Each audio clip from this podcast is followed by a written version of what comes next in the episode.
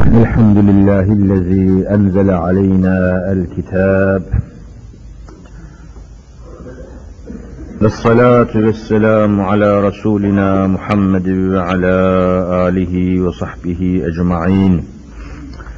أعوذ بالله من الشيطان الرجيم. بسم الله الرحمن الرحيم. رب اشرح لي صدري ويسر لي أمري واحلل عقدة من لساني يفقه قولي. آمين. بحرمة حبيبك الأمين. أما بعد فالأول الله والآخر الله والظاهر الله والباطن الله. فمن كان في قلبه الله فمعينه في الدارين الله. فمن كان في قلبه غير الله فخصمه في الدارين الله. لا إله إلا الله والحق الملك المبين. محمد رسول الله صادق الوعد الأمين. قال النبي صلى الله تعالى عليه وسلم إن أصدق الحديث كتاب الله وأصدق الهدي هدي محمد صلى الله عليه وسلم. وشر الأمور محدثاتها كل بدعة ضلالة وكل ضلالة في النار صدق رسول الله ونطق حبيب الله فيما قال أو كما قال Aziz müminler, muhterem Müslümanlar, her vesileyle Allahu Azimüşşan'a hamdü sena ile sözlerimize başlamalıyız. Çünkü bizlere bunca dalalete rağmen, bunca felakete rağmen, bunca insan ahlakına, insan varlığına, insan haysiyetine, insanın izzet ve şerefine uymayan musibetler, rezaletler, felaketler arasında bizleri bütün bu afetlerden,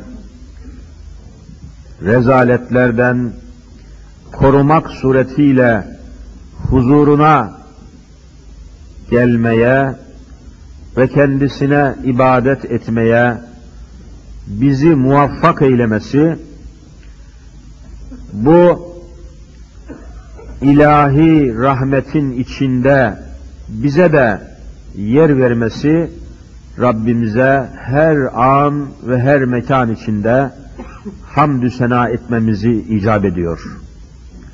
Her sözümüze, her sohbetimize ve ağzımızın her açılışına elhamdülillahi diye başlamak hakikaten bütün bu nimetlerin, bütün bu faziletlerin karşılığı olması mümkün değil.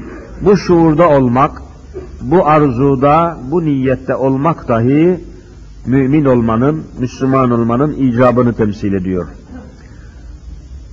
Öyle ki içinde bulunduğumuz zamanı dikkatle, ibretle incelediğimiz zaman geçen cumada dediğim gibi göreceksiniz ki artık yeryüzünün kafirleri, yeryüzünün inkarcıları ki bunlar zaman zaman açıkladığımız gibi iki türlü Kur'an-ı Kerim'in tasnifine ve tertibine göre iki türlü, iki çeşit kafir olduğunu beyan ediyor Kur'an'ımız. Bir tanesi kitaplı kafirler. Kitaplı kafirler der demez aklımıza Tevrat kitabını sahiplenmiş olduğunu söyleyen Yahudiler, İsrailoğulları, öbürü de İncil kitabını kabullenmiş görünen Hristiyanlar bu iki sınıfa kitaplı kafir diyor Kur'an. Bir de kitapsız kafirler var. Kitapsız kafir demek herhangi bir semavi kitaba veya bir peygambere muhatap olmamış, böyle bir kitaba ve peygambere dayanmayan kafirler demektir. Bunların da başında ve bugün de yine yoğun şekilde haber bültenlerinde yer alan hadiseleri görüyorsunuz. Başta Hindular gelmektedir. Hindu, Hindistan'da yaşayan ve geçen gün gördüğünüz gibi bu makineyi fazla açmışlar galiba. Heh, biraz kız.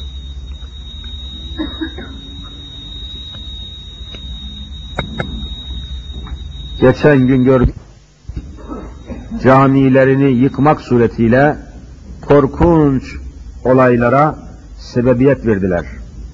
Hindular, Çin milleti, işte Hindistan'daki kafirler, Japonya tamamıyla Japonya olduğu gibi kitapsız kafir. Olduğu gibi Japonya müşrik. Yani ne bir dini semavi kitaba ne de herhangi bir peygambere ebediyen inanmamış olduğu gibi kitapsız kafir olarak şu anda Japonya yeryüzünde yerini almış bulunuyor. Görüldüğü gibi gerek kitaplı kafirler, kitaplı kafirlerin başında da şu anda Amerika başta bulunuyor. Farkındaysanız, dikkat ettiyseniz. Kitapsız kafirlerin başında da İslam'a en şiddetle karşı koyan şu anda Hindistan. Hindular. Çin de öyle, Japonya öyle ama henüz Japonya'dan bir saldırı beklenmiyor. Ama Kur'an-ı Kerim'e ve onun açıklaması durumunda olan ehadis-i nebeviye yani Peygamberimiz Efendimiz Hazreti Muhammed Mustafa sallallahu teala aleyhi ve sellemin mübarek hadislerine göre yeryüzünde şu anda kitaplı kafir dediğimiz Yahudiler ve sonra da Hristiyanlar İslam'ın zuhurundan bu yana devamlı düşmanlık politikası izlemişler. Hazreti Muhammed Mustafa sallallahu aleyhi ve sellemi son peygamber olarak kabul etmemişler. Bırak son peygamber olmayı, peygamber dahi kabul etmemişler. Peygamber olarak bile kabul etmemişler. Hala da etmemektedirler. Dayatıyorlar, diretiyorlar, kabul etmiyorlar. Ve şu anda topyekun bütün dünya üzerinde dünya üzerindeki halkı Müslüman olan ülkeler. Halkı. Yani millet, halk, toplum halinde, millet halinde, cemaatler, cemiyetler halinde halkı Müslüman olan ülkelerin hepsi de gerek kitaplı kafirlerin gerekse kitapsız kafirlerin tam hedefi haline girmiş ve hepsinin de müşterek düşmanlık cephesini teşkil etmektedir. Artık her bir yandan veya dört bir yandan halkı Müslüman olan ülkeler kitaplı kitapsız bütün kafirlerin hücumuna, taarruzuna şu anda maruz bulunmaktadırlar. Hatta gerek İslam tarihini gerekse insanlık tarihini incelediğimiz zaman görüyoruz. Bu devirde, şu asırda, şu çağda yaşadığımız şu zaman zarfı içinde, zaman içinde yeryüzünün bütün tarihini, İslam'ın bütün tarihini inceleyin. Şimdi içinde bulunduğumuz kadar Müslümanlar hiçbir tarihte ve devirde bu kadar sahipsiz kalmamışlardı. Bu kadar başsız kalmamışlardı. Bu kadar kafirlerin müşterek hücumuna maruz kalmamışlardı. Bu kadar hakarete, bu kadar zillete düşmemişlerdi. Düşünün, Hindistan'da 500 senelik camiyi çatır çatır yıkıyorlar.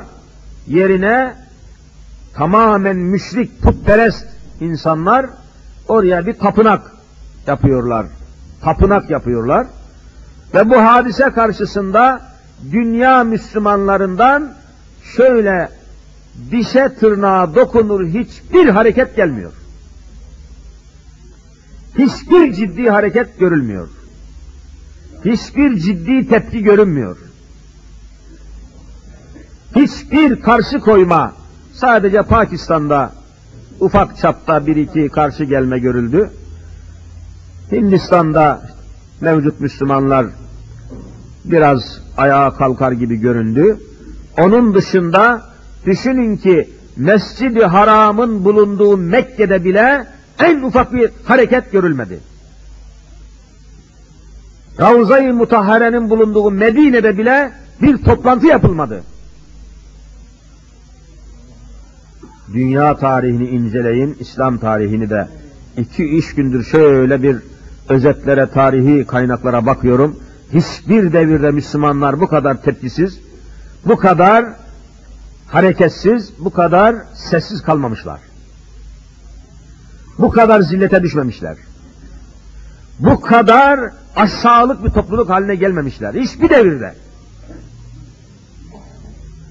Bunun sebebi demin dediğim gibi bunun çok sebepleri var ama en fazla tabi Müslümanların şu anda yeryüzünde bir başları, Müslümanların haklarını, hürriyetlerini, zürriyetlerini, mülkiyetlerini koruyacak, korumaya söz verecek, korumayı ahdetmiş olacak bir idareleri, bir sahipleri, halifeleri, emirleri bulunmamaktan kaynaklanıyor.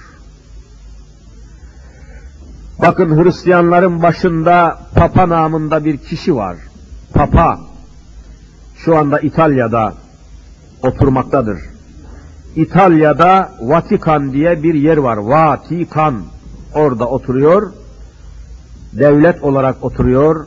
Devlet olarak bulunuyor. Ve mevcut kaynaklara göre 700 milyon Hristiyan Katolik mezhebine sahip olan 700 milyon Müslümanın haklarını, Hristiyan haklarını koruyor. Dünyanın neresinde bir Hristiyana tecavüz edilmek istense, dünyanın neresinde bir Hristiyan ülkeye, Hristiyan bir bölgeye saldırı vaki olsa, ilk sesini çıkaran Papa oluyor. Papa oluyor. Hristiyan kanının aktığı yerde Papa sesini yükseltiyor ve derhal ağırlığını koyuyor ve anında orada o hadiseyi bitiriyor, söndürüyor, kesiyor. Bakın bir seneye yakın Bosna'da, Bosna Hersek'te oluk oluk zavallı Müslümanların kanları akıyor. Papa denen kafirden daha bir tek hareket görülmedi.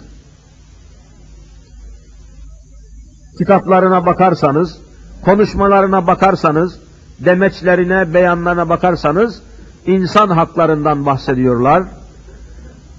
İnsan hürriyetinden bahsediyorlar.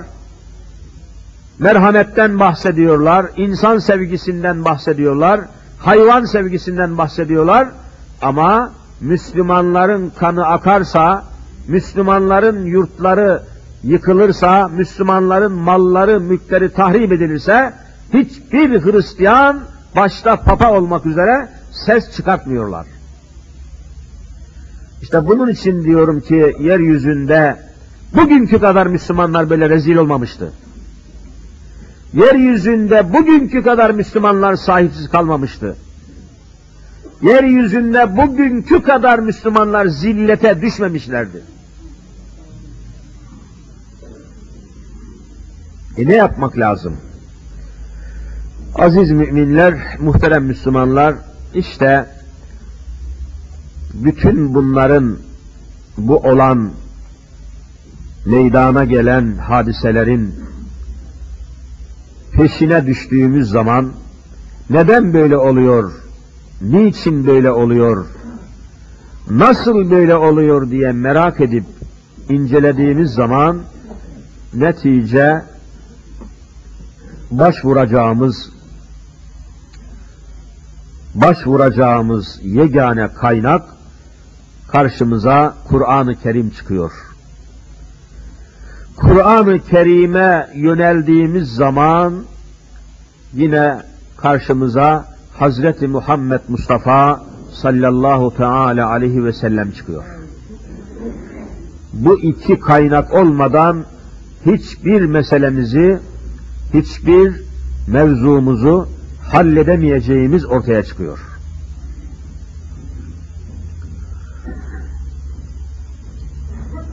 E Kur'an-ı Kerim yok mu?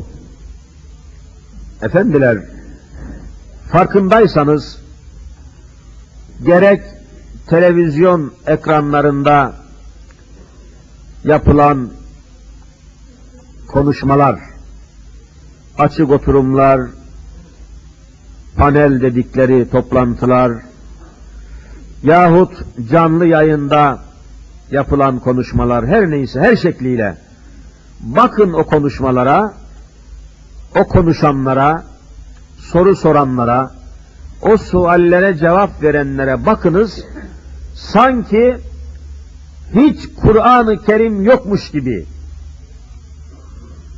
Kur'an namında bir kitap, Kur'an namında bir kaynak yokmuş gibi hareket ediliyor. Bu çok enteresan bir davranış. Benim çok dikkatimi çekiyor. Bilen de bilmeyen de konuşuyor veya konuşturuluyor. Ama şöyle Kur'an-ı Kerim'i ortaya koyalım, öyle konuşalım diyene rastlanmıyor. Çok sinsi bir şekilde, planlı bir şekilde devreden Kur'an-ı Kerim çıkarılıyor. Çok ustaca, çok kurnazca, çok kurnazca Kur'an-ı Kerim devreden çıkarılmak isteniyor. E o zaman da ne oluyor? Kaynak ortada olmayınca herkes alabildiğine, herkes kendi bildiğine, kendi kafasına, kendi havasına, kendi arzusuna göre konuşmaya başlıyor. Herkes kendisine göre konuşmaya başlayınca da tartışmalar, çatışmalar, kapışmalar devam ediyor. Belli bir noktada anlaşmaya varılamıyor. Varılamıyor. Halbuki böyle bir hale düşmemek lazım. Allahu Teala ve Tekaddes Hazretleri bütün ihtilaflarımızı bütün ihtilaf farklı düşünenler, farklı konuşanlar, farklı yazanlar, çizenler bir noktada anlaşsınlar, bir noktada birleşsinler, bazı temel noktalarda ittifak etsinler diye yeryüzü Müslümanlarına Kur'an-ı Kerim'i göndermiş. Ölçü olarak, kaynak olarak, esas olarak, temel olarak Kur'an-ı Kerim'i göndermiş olduğu halde bir türlü Hazreti Kur'an gündeme gelmiyor. Herkes çıkıyor, bana göre İslam şöyle, bana göre şu şekilde olur, sana göre böyle olur. Konuşuyorlar, konuşturuyorlar. Fakat mesele Kur'an-ı Kerim'e göre şöyledir denmiyor. İşte bütün sapıklıklar buradan kaynaklanıyor. Bütün çarpıklık buradan ileriye geliyor. Halbuki aziz müminle bakınız Ali İmran Sure-i Celilesinin yedi numaralı ayeti kerimesi ve daha böyle daha nice diğer ayetlerde Rabbimiz kendisini anlatırken, kendisini inananlara, insanlara anlatırken kitabında buyuruyor ki Estaizu billah Huvellezi enzele aleykel kitabe. Bakınız, hüve demek Allah demek, hüve. Allah öyle bir Allah'tır ki, hüvellezi, o Allah öyle bir Allah'tır ki, enzele aleykel kitabe, ey Resulüm Muhammed Mustafa'm, senin üzerine kitabı indirdi, enzele, Enzele yunzilu inzal Arapça indirmek demek. Semadan yani yukarıdan semadan bir şeyi aşağıya indirmeye Arapça inzal deniyor. İnzal. indirmek. Nezzele, yünezzilü, tenzil, indirmek. Bakın fiyatların yukarıdan aşağıya düşmesine de ne diyorlar? Tenzilat. Buradan almışlar. Tenzilat demek indirim. Fiyatların aşağıya düşmesi. Tenzilat. Allahu Teala da Kur'an-ı Kerim'ini anlatırken indirdim diyor. Allah Hazreti Muhammedül Emin'in üzerine Kur'an'ı indirdi. Bu bir vakadır. Bunu saklamak mümkün değil. Konuşmamakla, anlatmamakla Kur'an-ı Kerim'i gizlemek mümkün değil. Hüvellezi enzele aleykel kitabe Resulüm Allah öyle bir Allah'tır ki senin üzerine kitabı indirmiştir. Ne var o kitapta? Bakın şimdi ayet devam ediyor. Minhü ayatun muhkematun o kitabın içinde bir kısım ayetler var. Ayat, ayetler demek. Öyle ayetler ki muhkematun, muhkem ayetler. Yani hüküm ayetleri. Bu niye bozuldu bu?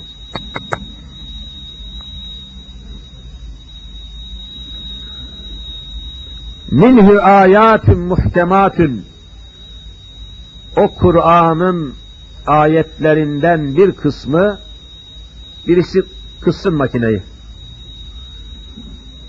Orada kimse yok mu makine? Açtılar galiba. Kıs kıs. Demek yükseliyor devir. ısınıyor. Bu kitabın Kur'an namındaki bu kitabın bir kısım ayetleri minhu ayatun muhkematun muhkem ayetler yani hüküm ayetleri. Nedir bu ayetler? Yine Kur'an-ı Kerim beyan ediyor. Hünne bu muhkem ayetler, ahkam ayetleri hünne ümmül kitap. Kur'an-ı Kerim'in anasıdır. Arapça ümmü anne demek ümmü. Ümmül kitap kitabın anası. Kitabın esası. Kitabın temeli anlamına geliyor. Bu muhkem ayetler yani ahkam ayetleri Kur'an adındaki, Kur'an namındaki ilahi kitabın Allah kitabının esasıdır, anasıdır diyor. Hünne ümmül kitap ve uharu müteşabihat diğerleri ise müteşabihtirler. Bundan ne mana çıkar? Aziz müminler, muhterem Müslümanlar, yeryüzündeki Müslümanların bugünkü sessizlikleri, bugünkü hissiz, tepkisiz davranmalarının, hareketsiz kalmalarının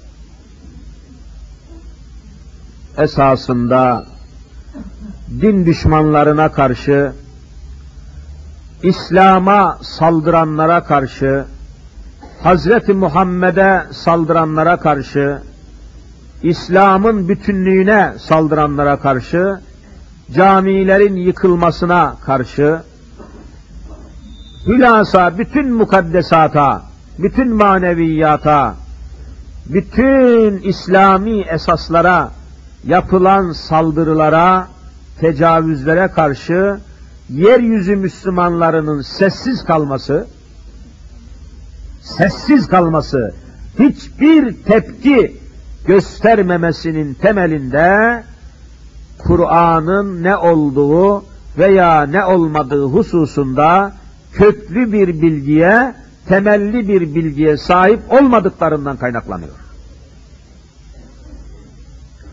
Çünkü bir insan savunmak istediği, savunacağı bir meseleyi bilmesi lazım.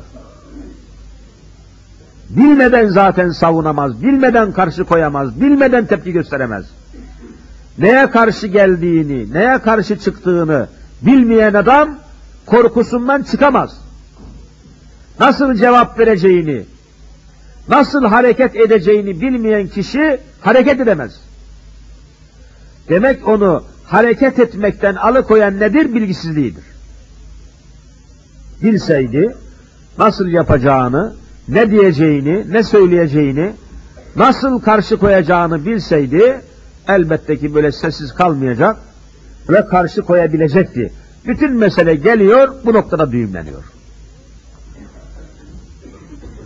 Ve ısrarlı bir şekilde, dikkat ederseniz, ısrarlı bir şekilde Kur'an'ın bilinmemesi, Kur'an'ın duyulmaması, Kur'an'ın anlatılmaması, Kur'an'ın manasının, tefsirinin, ahkam ayetlerinin okunmaması hususunda bütün dünya kafirleri ittifak etmiş durumdadır. Sadece lafzi olarak okunması hususunda belli bir anlayış gösteriyorlar. Fakat Kur'an'ın manasını, muhtevasını, ayetlerini, hükümlerini, esaslarını anlatmaya ve onların bütününü hayata geçirmeye, yaşamaya başlandığı veya böyle bir arzunun ızharı karşısında çok şiddetli tepki gösteriyorlar. Mesela ben Müslümanım diyor adam veya yahut ben de Müslümanım diyor. Ben de Müslümanım diyor ama ben şeriata karşıyım diyebiliyor. Hem Müslüman olduğunu söylüyor hem de şeriata karşı olduğunu söylüyor. Bu cehaletin sebebi nedir? Vallahi ve billahi Kur'an'ı bilmemektendir. Şeriat nedir diye sorulduğu zaman Kur'an-ı Kerim'dir demeyen Müslüman cahildir. Şeriat şuradan veya buradan kaynaklanan bir şey değil ki şeriat Kur'an-ı Kerim midir değil midir? Daha Müslümanlar burada bile anlaşamamış. Bu kadar basit bir bilgiye bile sahip değiller. Daha nasıl bu dini savunsunlar? Daha nasıl bu dini müdafaa etsinler? Şeriat dediğiniz şey Kur'an-ı Kerim'den başka bir şey midir? Değildir. Bunu herkes bilmesi lazım. Kur'an'dan başka bir şey değilse ben şeriata karşıyım diyen Kur'an-ı Kerim'e karşıyım demek istemiyor mu? Ne manaya geliyor? E, Kur'an-ı Kerim'de bütün bunlar. Bir Müslüman kadının, bir Müslüman kızın gayrimüslim bir erkekle kitaplı kafir olsun, kitapsız kafir olsun, gayrimüslim bir erkekle ebediyen evlenemeyeceğine dair hüküm Kur'an'ın içinde midir değil midir? İçindedir. İşte bu şeriattır, bu hükümdür. Minhu ayatun muhkematun. Kur'an'da hüküm ayetleri vardır Rabbimiz. Ayatun muhkemat, hüküm ayetleri. İşte hüküm ayetlerinin bir diğer adı da şeriattır. Şeriatta bir Müslüman kadın gayrimüslim bir erkekle evlenemez diye Kur'an-ı Kerim'de yazıyor. İsterseniz şeriatta evlenemez diyebilirsiniz, isterseniz Kur'an'da evlenemez diye. Demek Kur'an eşittir şeriat, şeriat eşittir Kur'an-ı Kerim. Bu kadar basit bir bilgiyi bilemeyen Müslümanın ne kıymeti var? Bu, nasıl, bu Müslümandan, bu kadar cahil Müslümandan nasıl dinini müdafaa etmesini bekleyeceksiniz?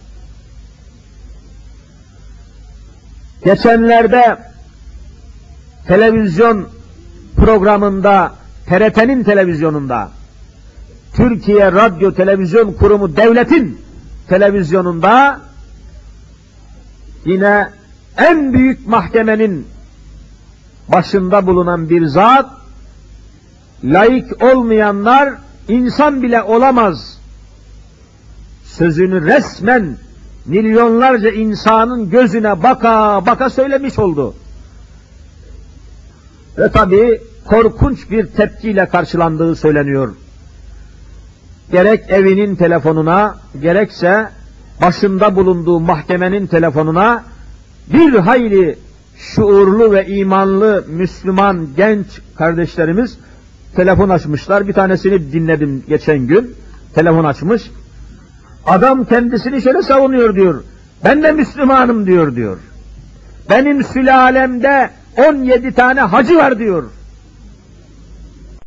Layık olmayanlar, yani Kur'an'daki muhkem ayetleri kabul etmemek, layık olmak demek, Kur'an'daki hüküm ayetlerini kabul etmemek demektir. E bunu bir Müslüman nasıl kabul eder? Laiklik demek, Kur'an'daki ahkam ayetlerini kabul etmemek demektir. Ahkam ayetleri nedir mesela? İçkinin haram olduğuyla alakalı ayet hangi ayettir? Ahkam ayetidir. Zinanın haram olduğunu bildiren ayet ahkam ayetidir. Domuz etinin haram olduğunu haber veren ayet ahkam ayetidir. Namaz kılmanın farz olduğunu bildiren ayet ahkam ayetidir. Faizin haram olduğunu bildiren ayet ahkam ayetidir. Bir Müslüman erkeğin, bir Müslüman delikanlının süt emdiği kadının kızıyla kıyamete kadar evlenemeyeceğiyle alakalı ayet ahkam ayetidir.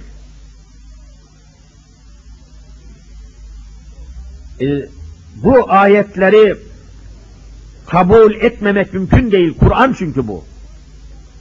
Namaz ile alakalı ayetleri kabul eder de namazın farz olduğuyla ilgili, oruç tutmanın farz olduğuyla alakalı, hacca gitmenin farz olduğuyla alakalı, abdest almanın farz olduğuyla alakalı, cünüplükten çıkmak için boy abdesti almanın farz olduğuyla alakalı ayetleri kabul eder de, içki ile alakalı ayetleri, zina ile alakalı ayetleri, faiz ile alakalı ayetleri kabul etmezseniz, Kur'an'ı toptan inkar etmiş olursunuz.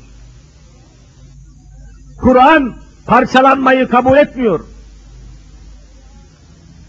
Kur'an'ın bir kısmına inanıp bir kısmına inanmamak mümkün olmuyor. Böyle bir yola giremezsiniz. Böyle bir yola girdiğiniz takdirde, laikliği benimsediğiniz takdirde, ben de Müslümanım demenizin vallahi bir kıymeti yoktur. Kıymeti yoktur. İslam aile hukukunu kaldırıp, Kur'an'a dayalı, Hz. Muhammed Mustafa'ya dayalı İslam aile hukukunu kaldırıp İsviçre'den adına medeni kanun diye isimlendirdikleri kanunları almanın hiçbir İslam'la bir bağlantısı yoktur. İslam aile hukukunu kaldırıp yerine İsviçre'den kanunlar almayı neyle izah edeceksiniz? İslam'ın Kur'an'da ve sünnet-i Muhammediye'de aile hukukuyla alakalı bir kadınla bir erkek nasıl evlenir? Evlilik neyin üzerine kurulur? Kadınların hakları nelerdir? Erkeklerin hakları nelerdir? Bunları Allahu Teala Kur'an'da bildirmemiş miydi ki? Kur'an'da yok muydu ki İsviçre'den kanun aldınız? Allahu Teala'nın hükümlerini kaldırıp yerine İsviçre'den kanun alanlar kimlerdir? Bunu bilmeyen Müslümanlar nasıl Müslüman olduğunu söylüyor. Bütün bunları yaparken tabi laikliğin icabı olarak yapıldı. Kur'an'daki ahkam ayetleri kaldırılıyor, yerine başka ülkelerden, başka milletlerden kanunlar getiriliyor. Ve sonra kalkıyorsunuz, ben, ben de Müslümanım diyorsunuz. Ben de Müslümanım demenizin bir mil, santim kıymeti yoktur. Müslüman olmanın ölçüsünü Kur'an-ı Kerim söylüyor. Bir kimsenin Müslüman olduğunu kendi beyanına, kendi sözüne göre mi, yoksa Müslüman olmanın ölçüsünü ortaya koyan Hazreti Kur'an'a göre mi söyleyeceğiz? Kur'an-ı Kerim'e göre. اَفَتُؤْمِنُونَ بِبَعْضِ الْكِتَابِ وَتَكْفُرُونَ بِبَعْضِ siz nasıl oluyor da Kur'an-ı Kerim'in hükümlerinin bazılarını alıyorsunuz, bazılarını almıyorsunuz? Böyle şey yok. Kur'an bunu kabul etmiyor. Kur'an'ın kabul etmediği şeyi sen de kabul edemezsin. Efendiler 70 senedir Türkiye'de koskoca Diyanet İşleri Başkanlığı var. Binlerce hafız var, binlerce imam var, binlerce müezzin var, yüzlerce müftü var, vaiz var. Daha 70 seneden beri biz bu millete Ebu Cehil'in kim olduğunu vallahi anlatamadık. Ebu Cehil kimdir? Ebu Cehil nedir? Niye Peygamberimiz Efendimiz bu adama Ebu Cehil demiştir? Ebu Cehil'in adı var. Ebu Cehil'in öz adı ana tarafından kendisine verilen isim Ömer'dir. Ömer bin Hisam. Hisam oğlu Ömer diye geçiyor kitaplarda. Hiç bu kelimeyi kullanmıyoruz.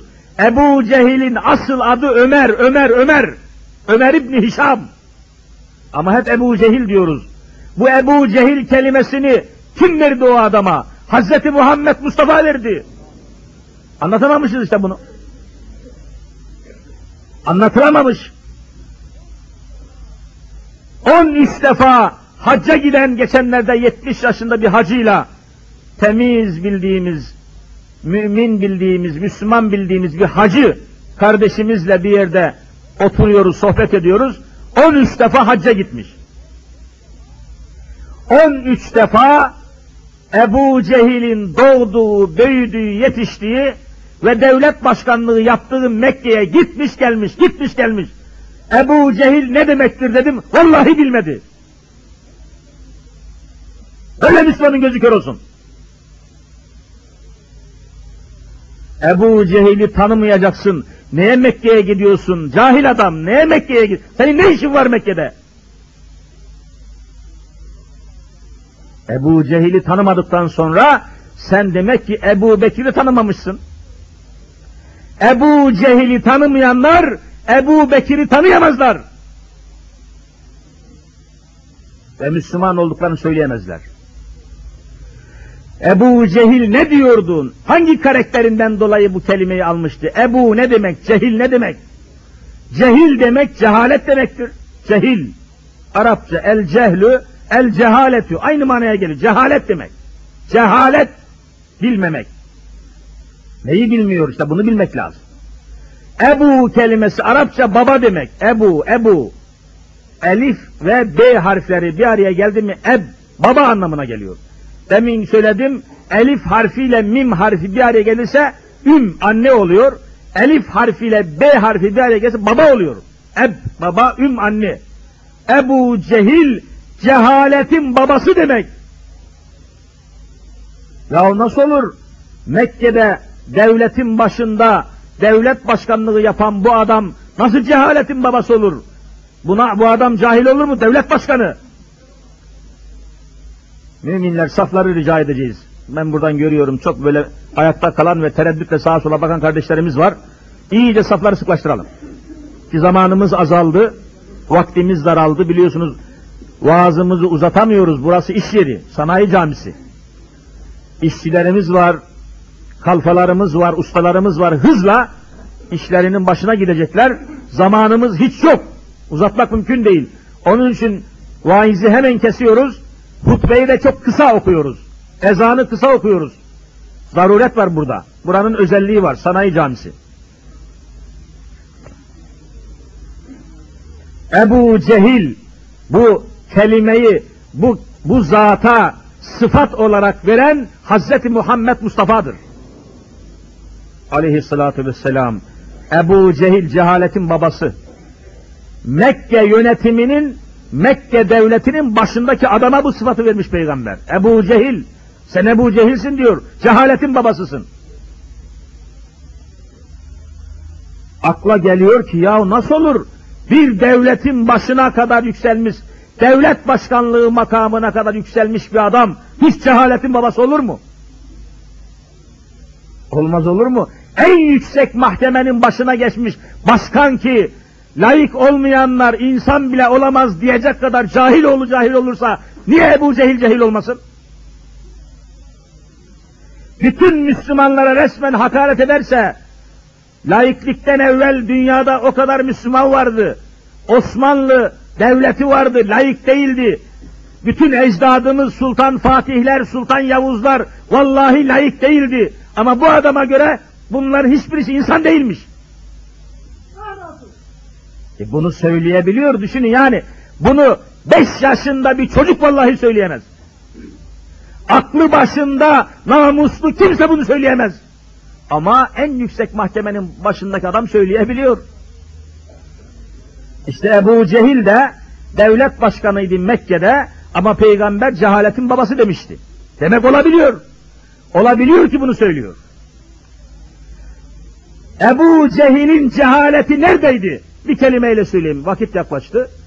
Ebu Cehil'in cehaleti, yani bilgisiz neredeydi?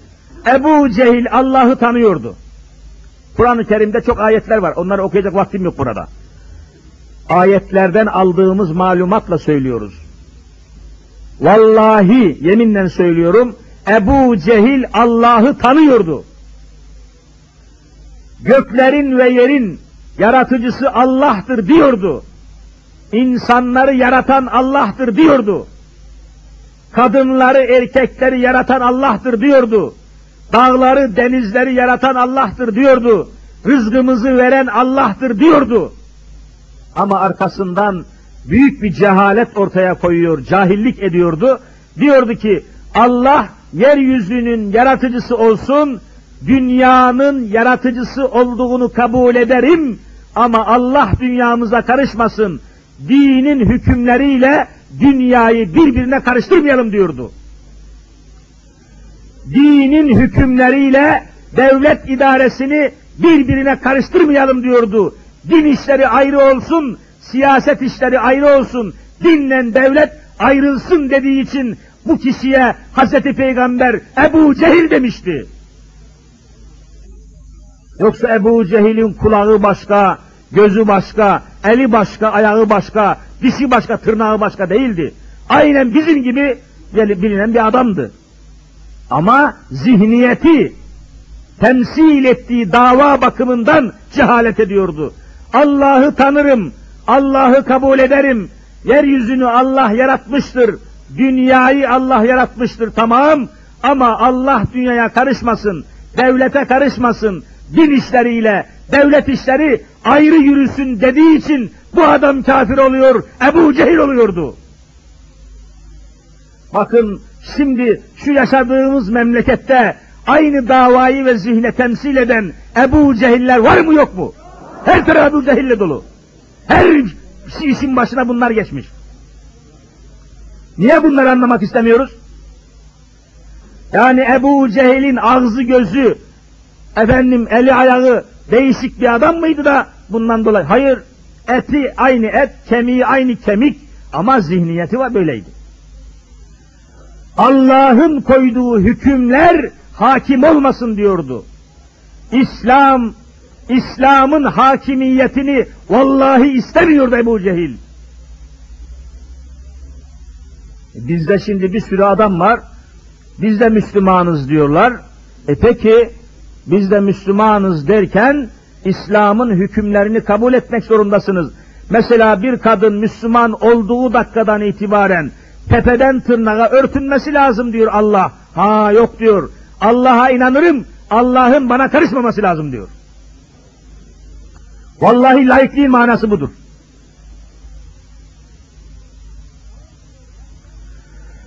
Tamam diyor Allah denizleri yaratmıştır. Denizi ben yarattım demiyor insanlar. Ben de Müslümanım diyor. İnanıyorum ki denizleri Allah yaratmıştır diyor. Tamam. Fakat denizlere kadınlı erkekli çırılçıplak girmemize Allah karışmasın diyor. Maddeyi, eşyayı, dünyayı Allah yaratsın. Tamam kabul ederim. Fakat yediğimize içtiğimize Allah karışmasın. Yılbaşına Allah karışmasın. İçtiğimiz içkilere Allah karışmasın diyor. Tekel bakanlığına Allah karışmasın diyor. Bunun adına layıklık demişler. Hangi Müslüman böyle olabilir? Ama işte çağdaş Ebu Cehillere göre layık olmayan insan bile olamıyormuş. Düşünebiliyor musunuz? Bir zihnin, bir aklın, bir beynin bundan daha büyük sefaletine rastlayamazsınız. Kendisi gibi düşünmeyenlere insan bile diyemiyor adam. Bu kadar tahammül yok, bu kadar hazım yok, bu kadar fikir özgürlüğüne santim tahammül yok. Böyle aydın, böyle münevver olur mu? Böyle insan olur mu? Böyle memleket olur mu? Böyle ülke olur mu? Böyle sistem olur mu? Dün değil evvelki akşam işte altıncı kanalda açık oturumu dinlediniz. Ne diyor siyaset bilimcisi orada konuşan konuşmacı adam ne diyor? Efendim diyor sistem, rejim, 70 seneden beri mevcut olan rejim ve sistem baştan aşağı çürümüştür, kopmuştur diyor vallahi. Kulaklarımla dinledim. E kendileri söylüyor bunu. Rejim çürümüştür. Rejim kokuşmuştur. Bunu açıkça söylüyorlar.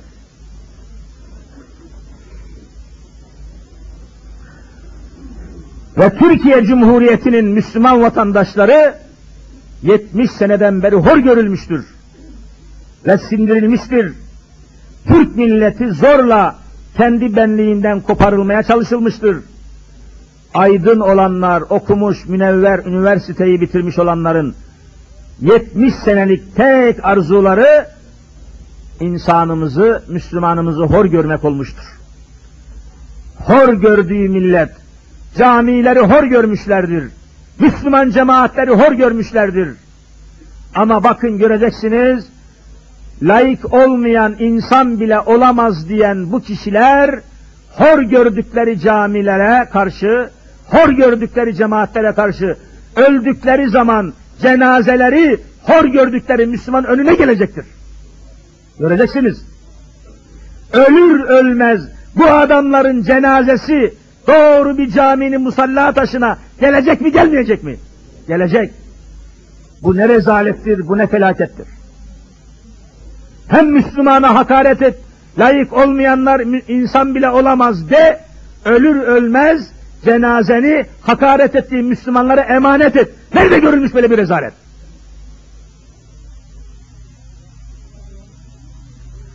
Vaktiyle böyle bir hakim daha vardı. Müslümanlara hakaret etmişti. Hatırınıza geliyorsa eğer. Aynı şekilde aynı yıllar önce hayatı boyunca aynı tutup içinde yaşayan o kişi Müslümanlara örümcek kafalı demişti.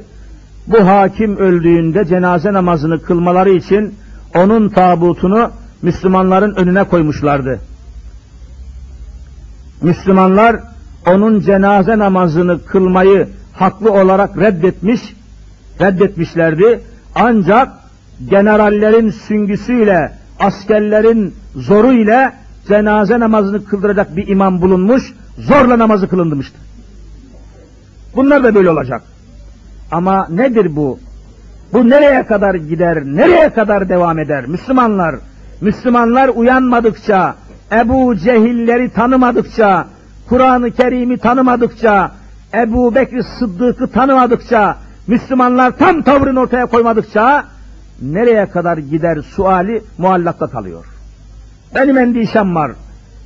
Cemaati Müsliminden endişem var, korkum var, telaşım var. Bana öyle geliyor ki, hali hazırdaki vaziyeti söylüyorum. Deseler ki, Sultanahmet Meydanı'nda Ebu Bekir Sıddık gelecek, bir konuşma yapacakmış deseler. Ebu Bekir radıyallahu an Efendimiz olmaz ya, misal olsun diye söylüyorum. Ebu Bekir Sıddık gelecekmiş, Sultanahmet Meydanı'nda insanlara hitap edecekmiş diye bir haber yayılsa, bütün Müslümanlar bakıyorsunuz o alanları, meydanlar tamamen doldurmuş. Bakıyorsunuz ya maşallah ne kadar da seven var, Ebu Bekir Sıddık'ı diyorsunuz. Birkaç gün sonra bir haber daha yayılsa ki Ebu Cehil zındık, Ebu Cehil Sultanahmet Meydanı'nda konuşma yapacakmış diye haber yayılıyor. Bir de gidiyorsunuz ki aynı Müslüman hep oraya gelmiş. Nasıl oldu ya? Nasıl oldu ya? Niye tavrınızı ortaya koymuyorsunuz? Ebu Cehil ise onun toplantısına bir tek Müslüman gitmemesi lazım. E canım merak ettik. Yerin dibine basın senin merakın. Ebu Cehil merak edilir mi? Cehenneme merak ederek kendini cehenneme atar mısın? Ya merak ettim de cehenneme girdim diyebilir misin? Merak ettim de şu kuyunun içine atladım, cehennem kuyusuna atlayabilir misin? Müslümanlar tavrın ortaya koymasını bilmiyor. Ebu Cehil'in toplantısına da gidiyor, Ebu Bekir'in toplantısına gider, gidiyor. Hiçbir şey anlayamıyorsunuz. Ama düşman öyle değil, düşman nabız yokluyor. Düşman damar tutuyor. Vallahi 500 senelik camiyi Hindistan'da Babür Şah camisini yıktıran Allah'a yeminle söylüyorum İsrail'dir. İsrail ajanlarıdır. O muazzam ve muhteşem camiyi yıktırmıştır Hindulara, kitapsız kafirlere. Bakalım dünya Müslümanlarının tavrı ne olacak? Dünya Müslümanlarının tepkisi ne olacak diye vallahi ölçüyor. Tepki eğer az olursa, zayıf kalırsa aynı şekilde Mescid-i Aksa'yı yıkıp yerine Süleyman Mabedi yapacaktır. Bunun provasını yapıyor. Kimse farkında değil bu işlerin. Ama Müslümanlar sessiz ve hissiz ve kalpsiz kalıyor. Hiçbir tepki, hiçbir miting, hiçbir yürüyüş yapmıyor. Böyle nereye kadar gidebilir? Bunun sebebine Ebu Cehillerle Ebu Bekirleri tanımamak, Kur'an'ı ve sünneti bilmemekten kaynaklanıyor. Allahu Teala cümlemizi ikaz eylesin inşallah. Yeryüzünde İslam'a, Müslümanlara, camilere, cemaatlere tuzaklar kurmaya çalışan kitaplı ve kitapsız bütün kafirleri Rabbim hidayetiyle hidayetlendirsin. Hidayet nasip olmayacaksa en evvel İsrail'i ve Amerika'yı olmak üzere yeryüzü kafirlerinin altın üstüne getirsin.